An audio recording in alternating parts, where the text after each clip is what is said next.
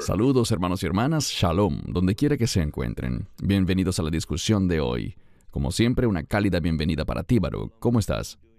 Shalom, Christian, estoy muy bien. ¿Qué tal tú y tu familia? Estamos bien, gracias a Dios. Algo triste es por tener que volver a grabar estos videos por Zoom, luego de haberte tenido en persona aquí en Australia, pero desde ya esperando la conferencia del próximo año. Bueno, ese es un tema para otro momento. La discusión de hoy será otra actualización profética de los últimos tiempos, y creo que será una muy detallada, y será muy importante que veamos que, sí, efectivamente, mucho de lo que vemos en los medios, y en YouTube, y en artículos, podemos alinearlos a lo que es la profecía bíblica, absolutamente, pero algunas cosas, por supuesto, son mero sensacionalismo por parte de los medios. Reportajes falsos y gente que utiliza las escrituras pero parcialmente y no dentro de su debido contexto. Entonces, si estás listo, Baruch, iniciemos. Listo, iniciemos. Muy bien. Primero y principal, como siempre, vayamos a las escrituras. Comencemos con Mateo veinticuatro, del cuatro al ocho. Como pueden ver en pantalla, el texto aparecerá tanto en inglés como en español para nuestra audiencia en ambos idiomas. Y respondiendo Jesús les dijo, «Mirad que nadie os engañe, porque vendrán muchos en mi nombre diciendo, yo soy el Cristo, y a muchos engañarán, y oiréis de guerras y rumores de guerras. Mirad que no os turbéis, porque es necesario que todo esto acontezca, pero aún no es el fin, porque se levantará nación contra nación y reino contra reino, y habrá hambres, pestilencias y terremotos en varios lugares. Todo esto es el principio de los dolores». Entonces, Baruch, desde una perspectiva bíblica, vemos una convergencia importante de acontecimientos alrededor del mundo. Vamos a ver distintos temas y asuntos, pero ¿cuáles son tus comentarios iniciales, Baruch? Estamos entrando efectivamente en lo que la Biblia llama el principio de los dolores. Mi opinión es que todo se volverá mucho peor. Quiero decir, se producirán guerras, hambrunas, terremotos en varios lugares, pestilencias, y esta palabra en el griego original habla de algo muy fuerte, ciertamente más intenso de lo que hemos experimentado en los últimos años. Y por lo tanto, todo lo que estamos viendo, en mi opinión, está preparando el escenario, pero particularmente creo que no hemos llegado a ese tiempo denominado principio de dolores. Creo que estamos muy cerca, pero las cosas se pondrán mucho peores. Y cuando esos dolores de parto efectivamente empiecen, ese principio de dolores, eh, creo que no estaremos preguntándonos si son o no son, sino que estaremos plenamente convencidos.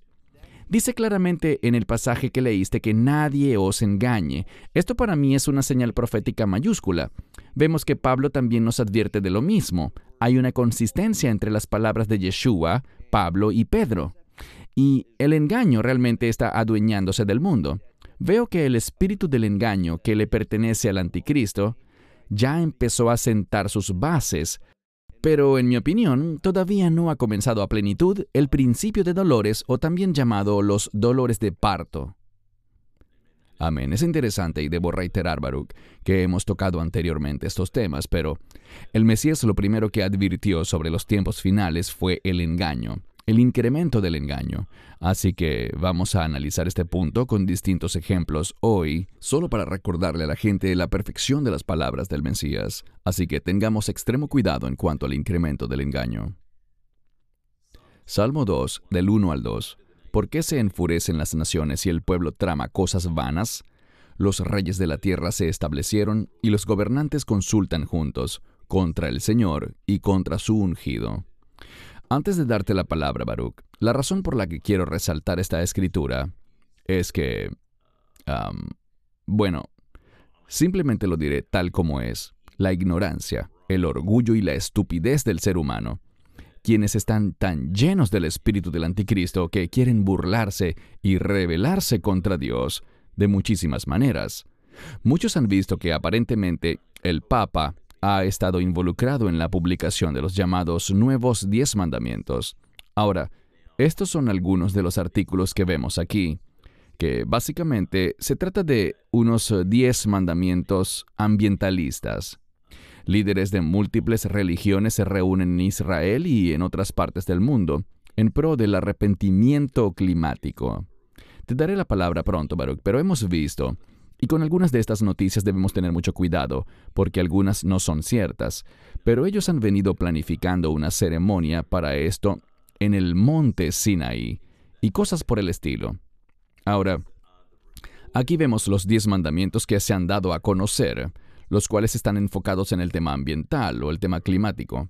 Existen varias versiones, depende de dónde te metas en el Internet, pero estos son, digamos, los más repetidos. Vamos a leerlos. Piensa en las generaciones futuras. Aprovecha fuentes de energía alternativas. Considera el efecto de la contaminación en los pobres.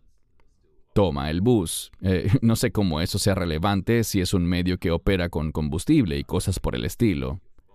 Sea humilde. No se convierta en esclavo de su teléfono, no cambie relaciones en línea por relaciones reales, apague las luces, recicle, no desperdicie comida, edúquese y crea que usted puede hacer la diferencia. En ninguno de estos mandamientos se menciona a Dios, pero en fin, te doy la palabra, Baruch, para que comentes en cuanto a lo que está ocurriendo hoy en día en esta área específica. Demos un paso atrás un instante. Existe una palabra que te oí mencionar y que me gusta mucho, y es la palabra convergencia. Creo que eso es lo que estamos viendo, una convergencia de acontecimientos que nos conducirán al tiempo que mencionábamos antes, el inicio de los dolores de parto, el principio de dolores. Lo que vemos aquí no es más que otro ejemplo del mundo rebelde en el que vivimos. El texto que leíste en Salmo dos es ciertamente apropiado para la primera venida del Mesías, pero resulta igualmente adecuado para el regreso del Mesías, hablando tanto del rapto, esa promesa, como de su segunda venida. El mundo se burlará. El mundo odia cualquier cosa que se refiera a cuál es el carácter del Mesías y cuáles son sus propósitos, porque Él es justo y quiere que este mundo y su reino sean un reino de justicia. Pero ellos no quieren la justicia de acuerdo a los estándares de Dios. Y no quiero decir que todo lo que vemos en pantalla está mal, pero tienes razón. ¿Dónde está Dios aquí? ¿Dónde está la sujeción a Dios, el reconocimiento de Dios? Este es otro ejemplo de la mente del hombre, a la que no le interesa el plan de Dios, que no le interesan los asuntos del reino, sino que se enfocan en la creación en vez de enfocarse en el Creador. Y allí está el problema. Se olvidaron de Dios. Aquí nada tiene que ver con los planes proféticos. Este mundo no será destruido por el hombre, no será destruido por cambios climáticos, no será destruido por ninguna de esas cosas. Este mundo será destruido por la ira de Dios. Nadie aquí está preguntándose si estamos agradando a Dios, si estamos sometiéndonos a Él, si estamos entrando en acuerdo con sus planes y propósitos.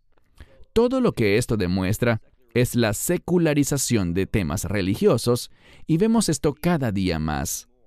Compartíamos recientemente con unos amigos quienes nos contaron que visitaron una iglesia, una iglesia muy histórica en el área de Boston, y allí tenían también publicados unos mandamientos que no tenían nada que ver con la palabra de Dios. Y allí está el gran problema. Se están desviando de la palabra de Dios, odian la palabra de Dios y la reemplazan por el autodenominado movimiento de conciencia, o en inglés woke, la sabiduría del hombre. Pero si nos basamos en nuestra propia sabiduría, estamos en problemas. Así es, gracias. Segunda a los Corintios, un texto muy relevante en cuanto al tema de hoy. Segunda a los Corintios once, trece al quince. Porque los tales son falsos profetas, perdón, dice falsos apóstoles, obreros fraudulentos, que se disfrazan como apóstoles de Cristo, y no es de extrañar, porque el mismo Satanás se transforma a sí mismo como ángel de luz. Así que no es extraño si también sus ministros se disfrazan como ministros de justicia, cuyo fin será conforme a sus obras. Ahora, pondremos estas imágenes y quiero advertirle a la gente una vez más lo siguiente. Yo no vivo en los Estados Unidos. No pretendo saber todo lo que ocurre en Estados Unidos, pero continuamente oigo a personas decir que siguen a Donald Trump porque creen que él es cristiano. Y simplemente les diré que, por favor, tengan mucho cuidado, pues por sus frutos los conocerán. Yo no respaldo a Joe Biden. Sé que muchos lo han insinuado en sus comentarios y quizás lo están escribiendo ahora mismo, pero, por el contrario, creo que Biden es un hombre perverso. Pero simplemente basta con ver de quién se rodea Trump, y lo vemos rodeado por estos falsos profetas y apóstoles una vez más, como por ejemplo Paula White, y por supuesto el muy reconocido sujeto que vemos aquí, cuyo nombre ni siquiera me gusta mencionar, que es Kenneth Copeland. ¿Qué puedes comentar, Baruch, especialmente cuando un proceso de elecciones se aproxima? Sí, vemos realmente eso en cuanto al consejo espiritual que el expresidente Trump está recibiendo. Las personas a las que acude, y es algo muy alarmante, desastroso en mi opinión. Nosotros tenemos un candidato, y ese es el Mesías Yeshua. Estamos esperando su regreso, que su reino sea establecido. Él es nuestro líder, y para Él es nuestra lealtad. A Él es a quien nos sometemos. Ahora, hace algunos años recibimos muchas críticas, simplemente porque manifestábamos que estábamos agradecidos por ciertas cosas que hizo el entonces presidente Trump en cuanto a trasladar la embajada a Jerusalén y reconocer a Jerusalén como la capital de Israel. También por su posición en cuanto a los altos del Golán y otras cosas que hizo. Es lo mismo, no importa qué candidato sea ni a qué partido pertenezca. Si hacen cosas buenas, vamos a aplaudir y apoyar las cosas buenas, las cosas que se alinean con la palabra de Dios y con la opinión de Dios. Pero eso no significa que nosotros apoyemos a cualquier persona que no sea el Mesías. Podemos ver cosas buenas en un candidato y cosas que no son tan buenas, pero este no es un foro político. Y estamos claros que la política no es ni tu objetivo ni el mío. Lo que deseamos es que la gente se vuelva a la verdad de las Escrituras en cada programa. Sabemos que no habrá ningún candidato perfecto hasta que venga el Mesías, pero debemos elegir a alguien. Generalmente se nos brindan dos opciones. Aquí en Israel, en lo político, tenemos varias opciones en cuanto a partidos, y queremos elegir al grupo que mejor defienda los intereses del país. Aunque quizás el que representa mejor los intereses del país puede ser una persona impía, con serios problemas, pero esa simplemente es la realidad de la política en este mundo. Muy bien, gracias. Segunda de Pedro dos, verso tres. En su codicia inventarán mentiras astutas para apoderarse de su dinero, pero Dios los condenó hace mucho tiempo y su destrucción no tardará. Hemos venido viendo un alarmante incremento en este tipo de personajes. Tengan muchísimo cuidado, hermanos y hermanas, cuando escuchen a sujetos como este, que lo que buscan es quitarle su dinero. Este hombre, que al parecer está siendo patrocinado por otros falsos maestros, como James Goll y Chris Vallotton de la Iglesia Bethel, está animando a la gente a registrarse para este programa con el que te puedes certificar como profeta emergente, y su costo es de veinticinco mil dólares por doce consultas, si tu aplicación es aceptada. O sea, esto es alarmante, Baruch, pero también quiero que le demos un vistazo a esta otra persona, quien también está logrando mucha notoriedad, y se trata de Joanne Moody. Um, ella pertenece a Agape Freedom Fighters, cofundadora y presidente, y en el texto leemos que es una maestra equipadora por medio del programa de certificación en sanidad cristiana y en avivamiento global. Todo el que ha estado en el programa sobrenatural de Sid Roth normalmente lo hace para promover sus libros y cosas por el estilo. Dime con quién andas y te diré quién eres. Allí van personas como Randy Clark, Heidi Baker y otros por el estilo. Tus comentarios, Baruch, en especial pensando en el texto de Segunda de Pedro. Tanto el de Segunda de Pedro como el de anterior que hablaba de falsos apóstoles, gente que está demasiado interesada en sus títulos. Y, de nuevo, vemos que el dinero en las Escrituras es llamado injusto porque le pertenece a este mundo. Algo que sabemos con certeza es que no hay dinero ni bancos en el reino de Dios. El dinero no está conectado al reino de Dios. ¿Podemos usar nuestros recursos en este mundo para hacer la obra del reino? Claro que sí. Pero tengan la certeza de que no hay dinero en la eternidad. Por tanto, para este mundo, que es un mundo injusto, el dinero es fundamental y por esto es que el Mesías lo llama riquezas injustas. Muchas veces en Lucas dieciséis, las personas piensan que cuando se habla de riquezas injustas, se habla de obras, de hacer actos pecaminosos que generan ganancias económicas, pero eso no es lo que el Mesías enseñaba. Lo que él decía era que el dinero en sí mismo es injusto e impío, Y por lo tanto, él decía, usen todos sus recursos, tiempo, talentos, todo lo que tengan, con el fin de garantizar el futuro que quieren. De esto es de lo que hablaba esa parábola. Desafortunadamente, a esta gente no le interesa el reino de Dios. Están conectados con este mundo. En todo lo que se centran sus enseñanzas es en cambiar tu situación aquí, en este mundo temporal, y no están interesados en lo que será nuestro destino eterno, en el reino de Dios. Espero que esa sea una notable diferencia cuando vean nuestra obra y nuestros propósitos.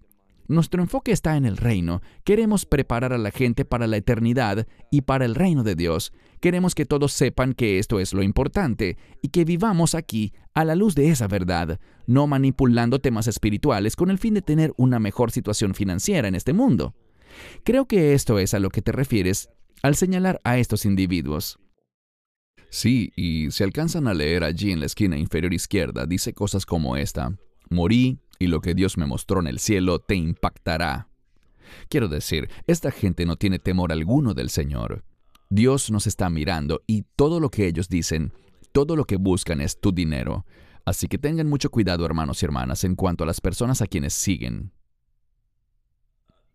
Aquí tenemos algo que algunas personas nos han pedido que compartamos. Eh, información sobre la Iglesia Universal del Reino de Dios, como se hacen llamar. Ahora, esta es una evidente falsa religión. Es una secta.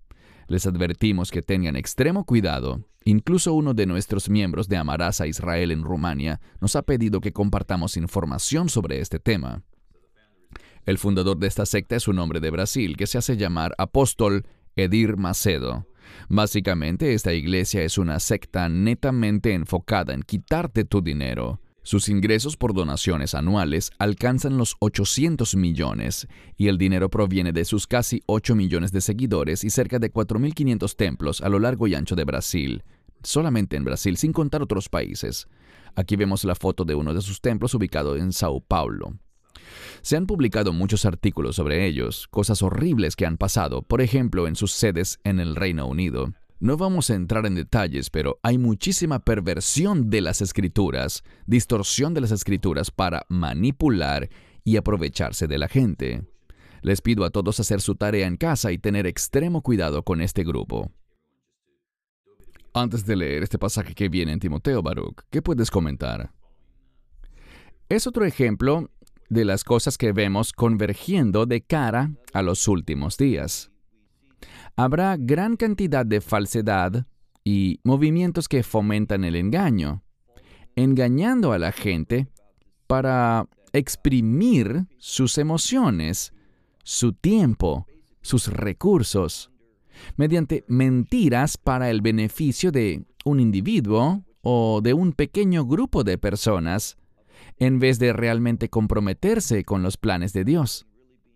Así es. Primera a Timoteo cuatro, verso uno.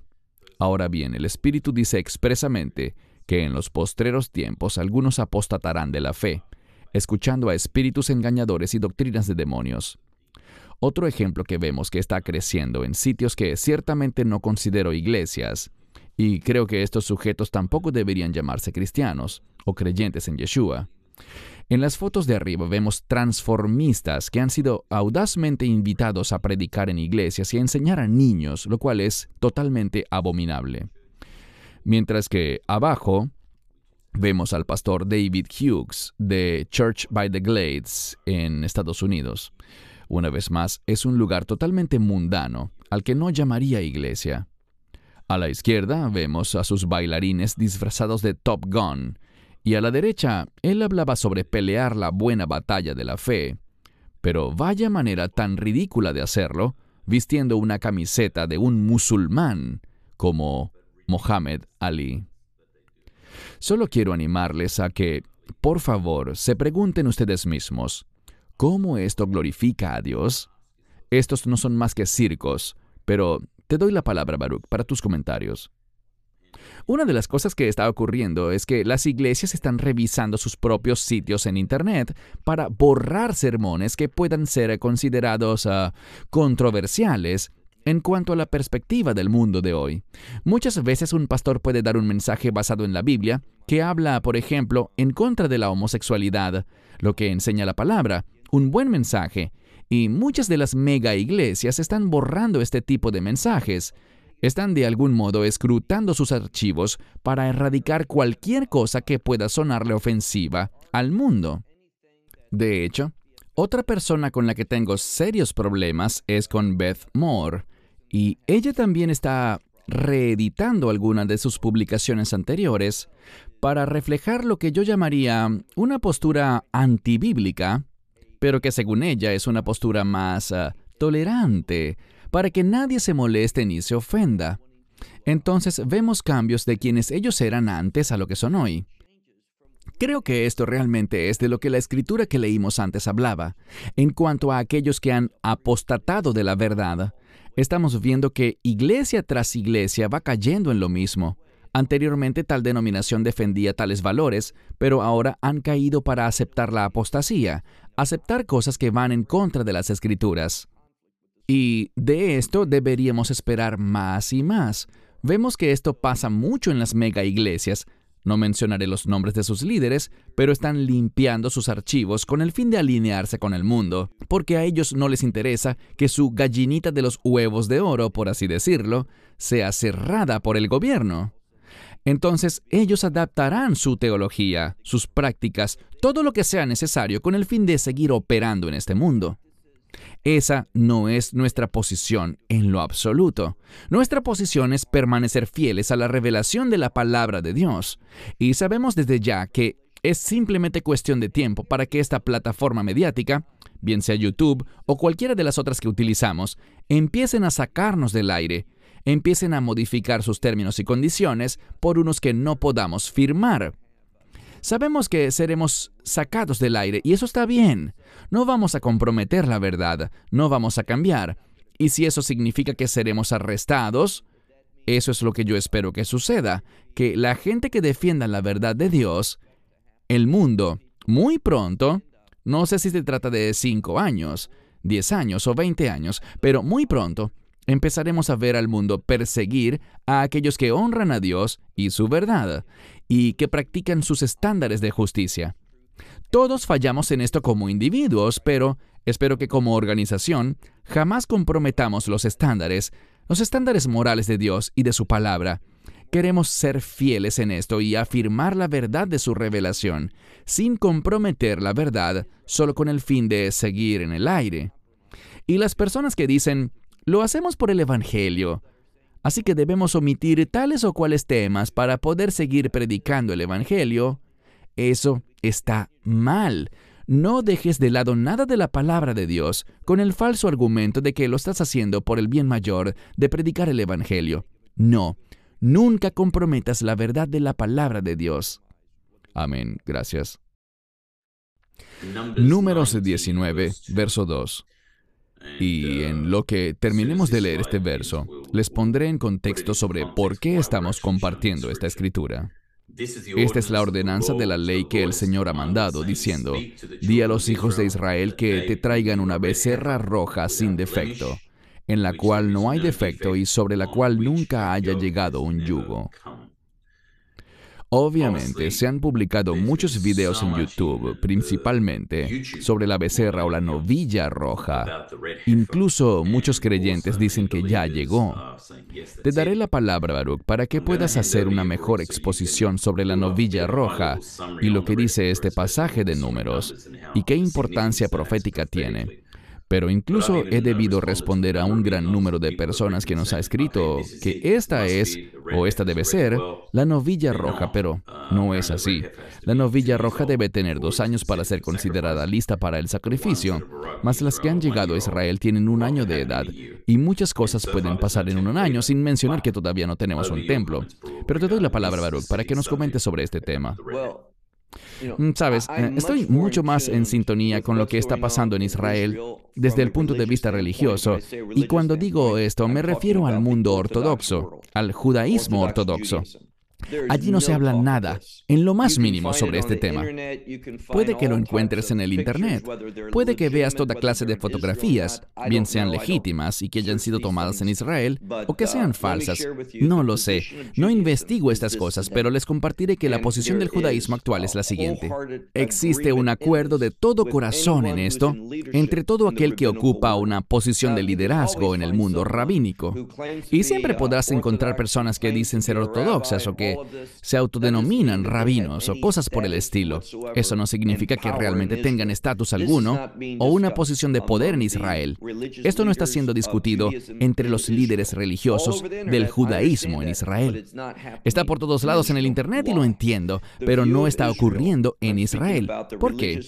La perspectiva de Israel, y me refiero a los líderes religiosos de Israel, dentro del judaísmo ortodoxo, su visión es que todo está detenido hasta que Elías regrese.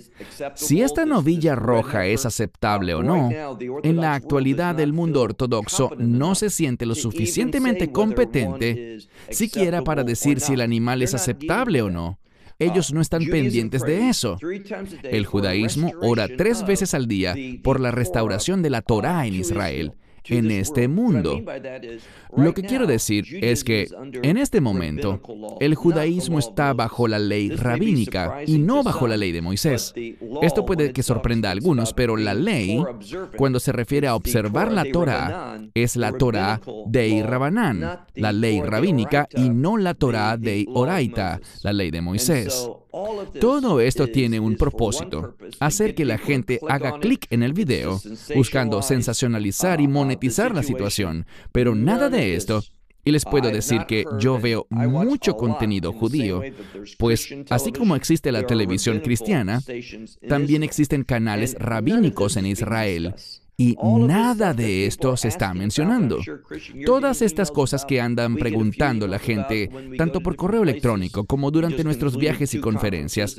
Acabamos de concluir un par de conferencias en Europa Oriental, en Rumania y Polonia, y la gente siempre nos pregunta cosas parecidas. Pero cuando vivas en Israel y miras el mundo rabínico, y oyes sus temas de conversación, esto no existe. Todo esto es un alboroto en Internet, en mi opinión, y yo me alejaría de ese tema. Debemos comprender que todo esto es parte del mismo engaño del cual hablábamos antes.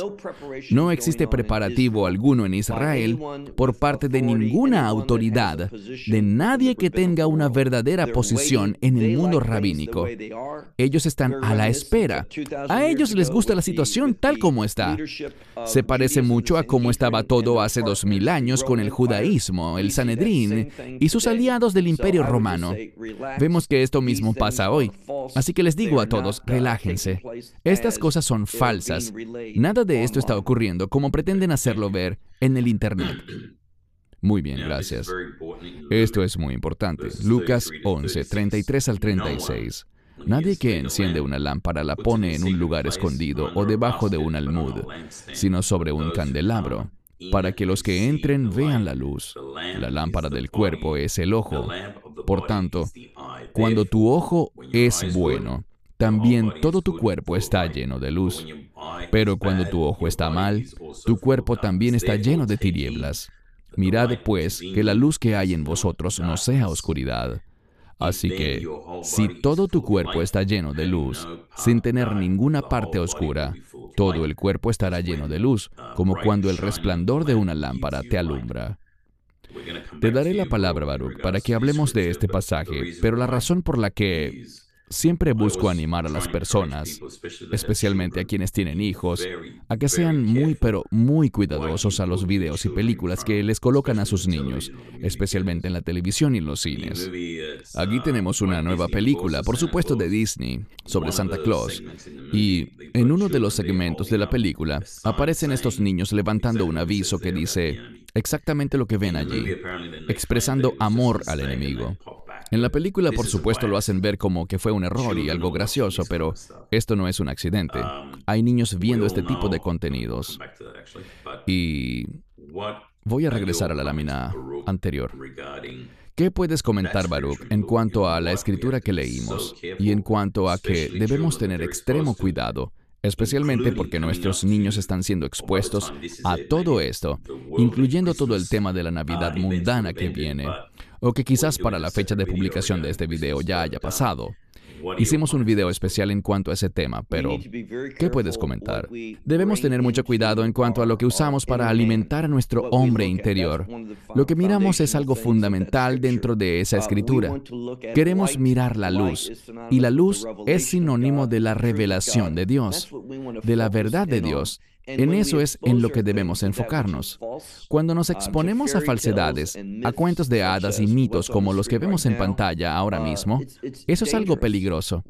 No queremos contarles a los niños historias sobre cierto personaje mitológico y las cosas que él hace y todo lo demás, para años más tarde decirles, ¿sabes? Eh, solamente estábamos bromeando. Todo era una mentira. Para mí, y he visto suceder esto en el pasado, cuando los niños descubren que nada de eso era verdad, ¿qué terminan preguntando? Bueno, lo que me dijiste sobre Dios y lo que me enseñaste sobre Yeshua y su resurrección, ¿eso también es uh, otro cuento de hadas? Queremos decir la verdad. No queremos vivir en un cuento de hadas. Sabemos que la gente dice que esto es divertido y todo lo demás, pero, en mi opinión, esto socava la verdad. Queremos criar a nuestros hijos sobre hechos, sobre los hechos que se sustentan en las Escrituras. Y a decir verdad, desconozco por completo esta película y la imagen que vemos allí. No tengo conocimiento de su contexto, para ser sincero, pero simplemente les puedo decir que, en mi opinión, nada de lo que Disney produce es algo bueno. Ellos no son amigos de la fe. La mayoría de los mensajes que comunican socavan el fundamento de lo que la Biblia establece. Correcto. Y, de hecho, recientemente admitieron abiertamente que están buscando incrementar la diversidad. Ese es el término que les encanta utilizar para definir la homosexualidad. Y que setenta por ciento o más de sus películas y caricaturas deben tener al menos un personaje homosexual, lo cual es muy perturbador y dañino para los niños. No pasaré mucho tiempo hablando de lo que viene. Se trata del escándalo de Balenciaga. Estoy seguro de que muchos ya saben de qué se trata. Es una marca de moda que tiene vínculos con personas muy mundanas como Kim Kardashian y personajes similares. Pero ellos realmente han promovido de una manera atroz, con una campaña publicitaria abiertamente inapropiada y aberrada, sobre la cual no entraremos en detalle, pero esto nos hace recordar Jeremías treinta y dos, treinta y cinco, donde dice que edificaron lugares altos a Baal, que están en el valle del hijo de Hinnom, para hacer pasar por fuego a sus hijos y a sus hijas a Moloch, cosa que yo no les mandé, ni se me ocurrió que hiciera esta abominación, para hacer pecar a Judá. Lo que puedo comprender de este pasaje es que el enemigo está atacando a nuestros hijos. Él está atacando muy activamente a los niños, y los padres tristemente no solo ignoran eso, sino que exponen a sus hijos a todo esto. Tus comentarios. Uno de los objetivos del enemigo es destruir la familia. Y cuando hablamos de la familia, hablamos sobre los matrimonios, conforme al modelo de las Escrituras, es decir, un hombre y una mujer bajo un pacto, sometidos a las instrucciones y a los roles que Dios tiene para ese esposo y esa esposa. No solo eso está siendo atacado, sino también los niños, exponiendo a los niños de formas tan perversas como esta que vemos aquí. Es algo trágico y debemos tener extremo cuidado porque un poquitín de este tipo de cosas puede dañar permanentemente a ese niño. Por esto es que hemos sido llamados a proteger. Y esa es una palabra clave, proteger nuestros corazones y proteger nuestras mentes. Recordemos el pasaje que leímos antes en cuanto a no permitir las tinieblas en nosotros. No queremos ser parte de las tinieblas, sino parte de la luz. Algo más que diré, y que quizás no esté muy relacionado, pero con frecuencia, cuando vemos a un sujeto que consideramos un falso maestro, cuando le preguntas cosas así, no te dan una respuesta directa. Es muy difícil hacer que sean concretos. Pero cuando le preguntas lo mismo a alguien que sí está comprometido con la verdad de Dios, ellos te darán usualmente una respuesta muy directa. No tenemos que darle vueltas al asunto. Pero si le preguntas a Joel Austin, por ejemplo, si la homosexualidad está mal, Y creo que él muchas veces ha declarado eso públicamente, pero por lo general sus respuestas son, bueno, mi trabajo no es juzgar a nadie, yo busco ser positivo y debemos ser personas que simplemente hablan como dice la Biblia, que nuestro sí sea sí y que nuestro no sea no. Si algo no es de Dios, lo rechazamos. Si algo es de Dios, lo defendemos. Y no nos preocupemos por qué impacto podrá tener eso en mi ministerio o cómo me afectará a título personal. ¿Qué pensará la gente de mí? Eso no importa. No se trata de nosotros, se trata de ser testigos fieles de nuestro Mesías Yeshua. Lo que sea importante para Él debe ser lo que a nosotros nos importe. Y cosas como lo que vemos aquí no son sino basura espiritual que le pertenece a las tinieblas, y como dice la Escritura, no debemos formar parte de eso. Amén, gracias. Apocalipsis trece, diecisiete. Y que nadie compre ni venda, sino el que tenga la marca o el nombre de la bestia, o el número de su nombre.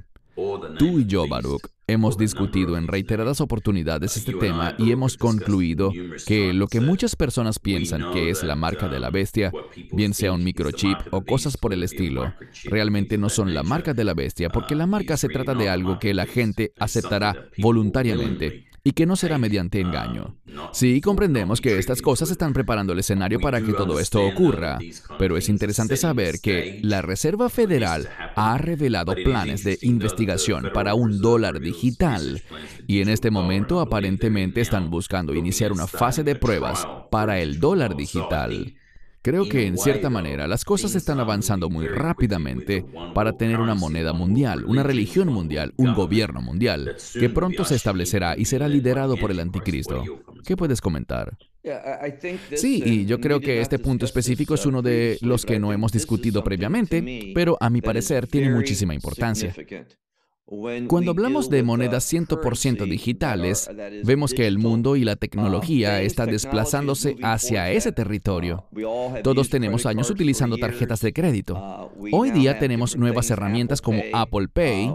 Hace poco estaba compartiendo con unos amigos, y uno de ellos, que ya es de avanzada edad, simplemente utilizó su reloj para pagar, y eso es conveniente, y no hay nada de malo en esa idea per se, pero esto es lo que llama la atención. Cuando tú tienes una moneda digital, y más y más países están esforzándose por lograrlo, hay algunos países en los que se ha vuelto muy difícil pagar en efectivo. Lo que sucederá es esto.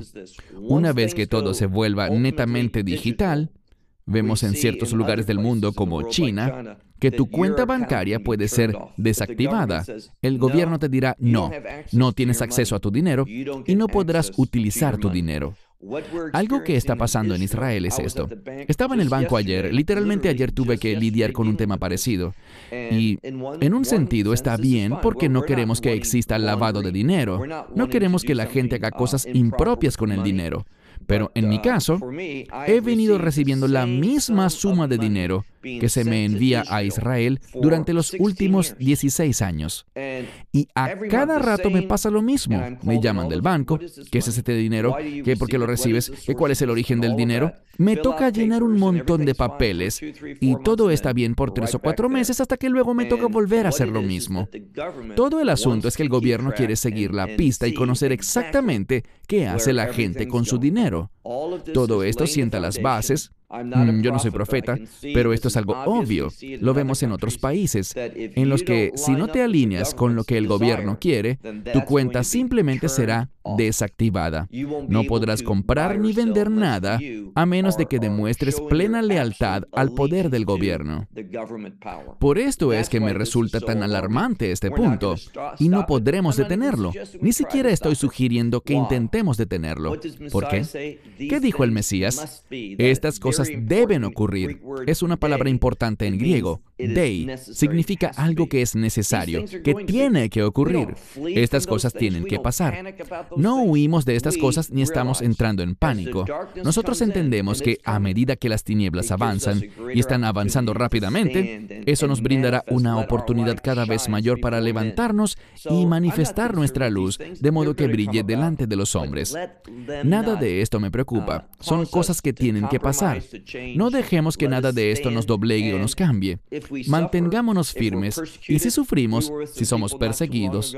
Estuvimos con unas personas no hace mucho tiempo que han sido exitosas financieramente en sus negocios. Tienen una casa hermosa, y lo que me dijeron cuando los visité, llegamos y les dijimos, wow, qué hermosa casa tienen. Y el hombre me dijo, sí, lo sabemos, pero también sabemos algo más. Es solo cuestión de tiempo para que nos quiten todo esto. Lo perderemos todo. Él entiende la profecía, y él está claro en que no debe estar atado a lo material, porque lo vamos a perder todo. Y eso está bien. Mi esperanza no está en las cosas de este mundo, sino en el reino de Dios. Esa es la actitud que todos necesitamos. Amén, gracias. Avancemos a la siguiente lámina. De este tema hablábamos, Baruch, antes de empezar a grabar el video de hoy, y se trata de algo que debemos sacar a la luz. Voy a compartirles un par de láminas para luego darte la palabra, Baruch, para tus comentarios, tal como lo hicimos con el tema de la novilla roja. Aparentemente, este sujeto, el Yanuka, Rav Shlomo Yehuda, está haciendo milagros, según está siendo reportado en Internet, y quiero enfatizar eso. Se trata de lo que ha sido publicado por reportes en Internet, que señalan que este sujeto está realizando milagros asombrosos. Lo otro que se dice es que este hombre es tan increíblemente versado en la Torá y el Talmud que se lo sabe de cabo a rabo desde los quince años de edad, y la gente que lo sigue prácticamente lo adora. Existe un reporte en el que él aparentemente sana a un niño de cáncer de hígado. También aparentemente hubo una ceremonia reciente en la que él produjo fuego. Y vemos aquí en la foto de la derecha cierta forma aberrada que parece salir del fuego. Ahora, quiero saltar directo a la Escritura, Baruch, para darte la palabra en Mateo veinticuatro, veinticuatro. Porque se levantarán falsos cristos y falsos profetas, y harán grandes señales y prodigios para engañar, si fuere posible, aún a los elegidos.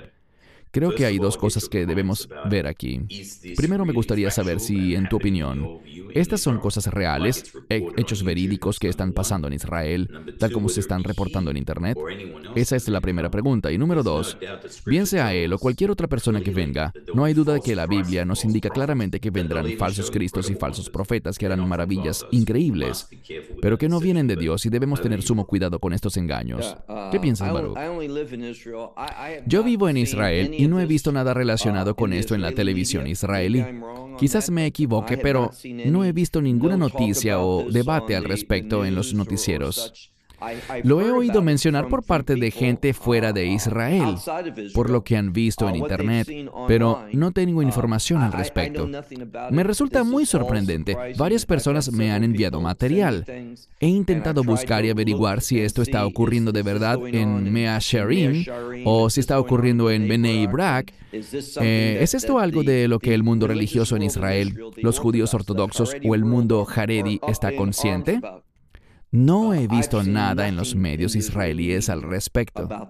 Lo he buscado. Quizás no he buscado lo suficiente. Mi sospecha es, y estoy de acuerdo, claro que vendrán falsos cristos. No debería sorprendernos que cosas así ocurran pronto o que quizás estén ocurriendo ahora mismo. Pero desde mi punto de vista, no he oído nada. Tiendo a creer que es mucho más un fenómeno de Internet que algo que tenga que ver con la realidad. Pero estoy seguro que la gente podrá hacer una investigación más profunda, y si me equivoco, quisiera saberlo. Por favor, corríjanme, pero sospecho que se trata más de basura de Internet que cualquier otra cosa. Muy bien, y lo hemos visto en la Escritura de todos modos, que no será un solo falso Cristo, sino muchos falsos Cristos, en plural, y falsos profetas. Así que esto también es algo cuyo crecimiento debemos esperar. Bien, la razón por la que quiero hablar ahora del Éufrates es que hemos recibido una gran cantidad de correos electrónicos y aparentemente, tras investigarlo, es uno de los temas más buscados en los últimos meses de este año dos mil veintidós en Internet. Ahora llegamos a este tema porque, según entiendo, es algo muy parecido a lo que dijiste antes, Baruch, sobre la novilla roja. Pero quiero explorar esto para que la gente lo comprenda desde una perspectiva bíblica y no necesariamente por lo que ven en YouTube o en cualquier artículo falso en Internet. Entonces, leamos al respecto. Es importante que estemos conscientes de que el río Éufrates se menciona aquí en Apocalipsis dieciséis, doce, donde dice que el sexto ángel derramó su copa sobre el gran río Éufrates, y sus aguas se secaron, para que se preparara el camino de los reyes del oriente. Ahora, esta es una comparativa interesante y que ha sido verificada. Aquí arriba está una parte del río Éufrates que es muy grande, fotografiada en el año dos mil veinte, mientras que abajo vemos la imagen de este año dos mil veintidós en el mismo sector. No hay duda alguna de que el nivel del agua se ha reducido en muchas partes del río Éufrates. Sin embargo, y aquí es donde necesito tu confirmación, Baruch, y tu explicación. Según puedo entender, iniciando desde el principio, el río Éufrates se menciona desde Génesis hasta Apocalipsis y tiene un papel específico en los últimos días. Pues, en primer lugar, vemos en Apocalipsis nueve catorce que cuatro ángeles serán liberados, y eso sucede durante el juicio de las trompetas. Luego, en Apocalipsis dieciséis doce, leemos sobre el río que se seca. Eso pasa durante el juicio de las copas. Estamos todavía lejos de esos sucesos. Aunque sé que el Señor puede obrar muy rápidamente. Eso lo sabemos bien. Pero, en mi opinión, la iglesia, la novia, será raptada. El arrebatamiento tendrá lugar durante el juicio de los sellos. Si eso es correcto, Baruch, las trompetas vienen después de los sellos y después vienen las copas. Así que, para empezar, la iglesia no estará en el mundo para presenciar nada de esto. ¿Qué puedes comentar en cuanto a la línea de tiempo y sobre mi opinión al respecto? Sí, yo creo que tienes mucha razón, Christian, en tu apreciación. En hebreo te diría, Nahon Meod, tienes mucha razón. Lo que está pasando en el Éufrates ahora mismo, y los ríos cambian, y cambian todo el tiempo. Todos conocemos que en ocasiones pueden estar llenos de agua, y luego cambiar para secarse por completo. No soy experto en esos temas, pero puedo decirte algo. Hasta que suceda, y nosotros no estaremos aquí como bien lo has señalado, pero hasta que sucedan los juicios de las copas, y eso está específicamente en Apocalipsis dieciséis, uno de los eventos de las copas, nosotros no estaremos aquí. Las trompetas y las copas se refieren a la ira de Dios, y nosotros no estaremos presentes. Por lo tanto, cualquier cosa que le esté pasando ahora al Éufrates puede ser una señal para decirnos, atención, las cosas están cambiando, pero en mi opinión, será un ángel el que causará este evento bíblico, y lo que vemos ahorita no es causado por un ángel. No es un suceso bíblico lo que estamos viendo en pantalla, sino que es algo diferente.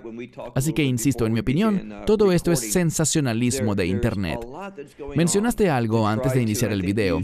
Muchas cosas están pasando para producir entre la gente algo que llamaríamos fatiga del rapto. Y esto es lo que está pasando.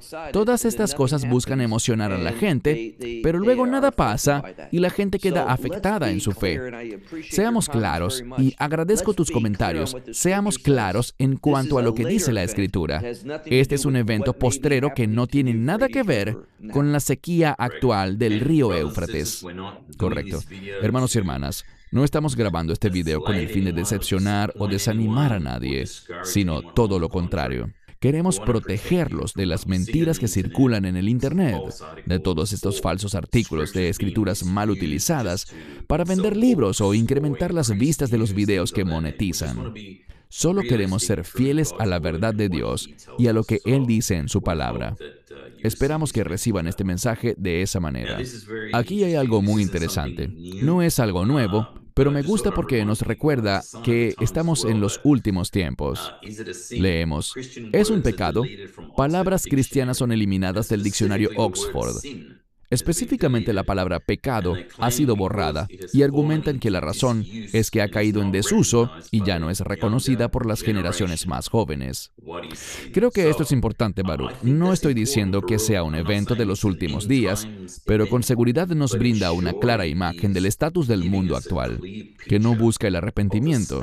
Y esto tristemente sucede también en muchas mega iglesias que no predican sobre el arrepentimiento, que no te hablan de pecado, sino que simplemente esconden el sucio bajo la alfombra, cuando el pecado es algo detestable para Dios. ¿Qué piensas, Baruch?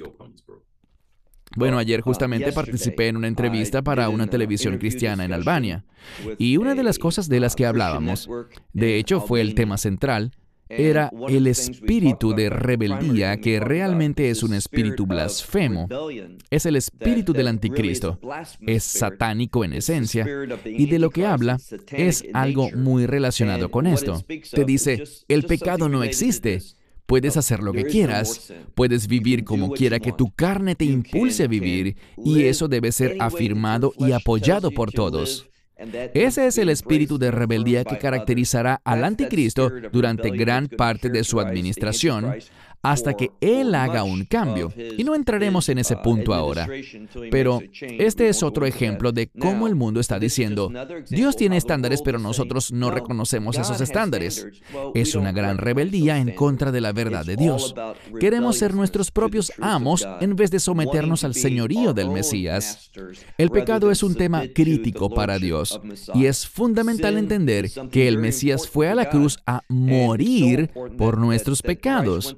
Pero ahora lo queremos ver como, bueno, como las generaciones más jóvenes no reconocen que algo es pecado, vamos a retirarlo de nuestro vocabulario. Resulta muy impactante que un diccionario como Oxford simplemente decida remover palabras a conveniencia. Esto es algo muy importante, en mi opinión, porque busca influenciar a la sociedad. Un diccionario debe tener palabras y dar sus definiciones. No debería buscar eliminar palabras, queriendo influenciar el estilo de vida de la gente y su manera de pensar. Creo que esta noticia efectivamente es de muchísima importancia. Gracias. Antes de darte la palabra para tus comentarios finales, hay dos cosas que quiero decir. Para quienes están de acuerdo con que estamos viendo esta convergencia de sucesos y que la profecía bíblica está cumpliéndose ante nuestros ojos, mi esposa me dijo algo hoy antes de grabar este video. Vemos que muchas personas entran un poco en pánico ante estas cosas, pero como creyentes no deberíamos tener miedo, sino emocionarnos al ver la profecía cumplirse ante nuestros ojos. El regreso de Yeshua está más cerca hoy de lo que estaba ayer, y aunque nunca hablamos de fechas, porque solo el Señor sabe el día y la hora, vemos esta gran convergencia de eventos, y el Señor dice que nosotros somos de la luz y no de las tinieblas, así que esto no nos tomará por sorpresa. No nos sorprenderá como ladrón en la noche. Creo que es muy importante identificar estas cosas que están avanzando muy rápidamente y que las veamos desde una perspectiva bíblica y en un contexto bíblico. Danos tus comentarios finales, Baruch. Para concluir, quisiera mencionar algo que la palabra dice, y me refiero a la escritura que señala que en los últimos días, cuando oigan que la gente dice, aquí está el Mesías o está allá, no corran. Esto en realidad se refiere a la segunda venida, pero hay una aplicación que podemos extraer para nosotros. No andemos corriendo tras todo lo que vemos por internet o lo que dicen por ahí. Enfoquémonos en las escrituras, en la profecía bíblica. Y algo que he podido discernir es esto. Muchas personas que andan hablando, por ejemplo, de la novilla roja. Estuvimos en otro país y nos asediaron con preguntas relacionadas a la novilla roja. Y le pregunté a cierto sujeto para quien este tema parecía ser muy importante, ¿cuál es el propósito de la novilla roja? ¿Por qué está en la escritura? Y él no tenía idea, pero tenía literalmente un montón de artículos y recortes de internet y de muchísimas fuentes que hablaban sobre la novilla roja, sin tener la menor idea de cuál es el objetivo de este animal, ni por qué tendrá importancia en cuanto a los últimos días. Debemos estudiar para presentarnos aprobados. No seamos movidos de aquí para allá por el sensacionalismo de internet. Movámonos por las razones justas, por la palabra de Dios y por la verdad. Así es como demostramos que le pertenecemos a Dios, que somos sus discípulos, discípulos del Mesías, cuando demostramos compromiso por las cosas que son importantes para Él, motivados por la revelación de las Escrituras y no por cuentos que oímos por internet o de cualquier otra fuente. Bien, hermanos y hermanas, esperamos que esto les haya bendecido. Para terminar, les digo como siempre que hoy más que nunca debemos continuar levantando nuestras cabezas y estar atentos, porque nuestra redención está cerca.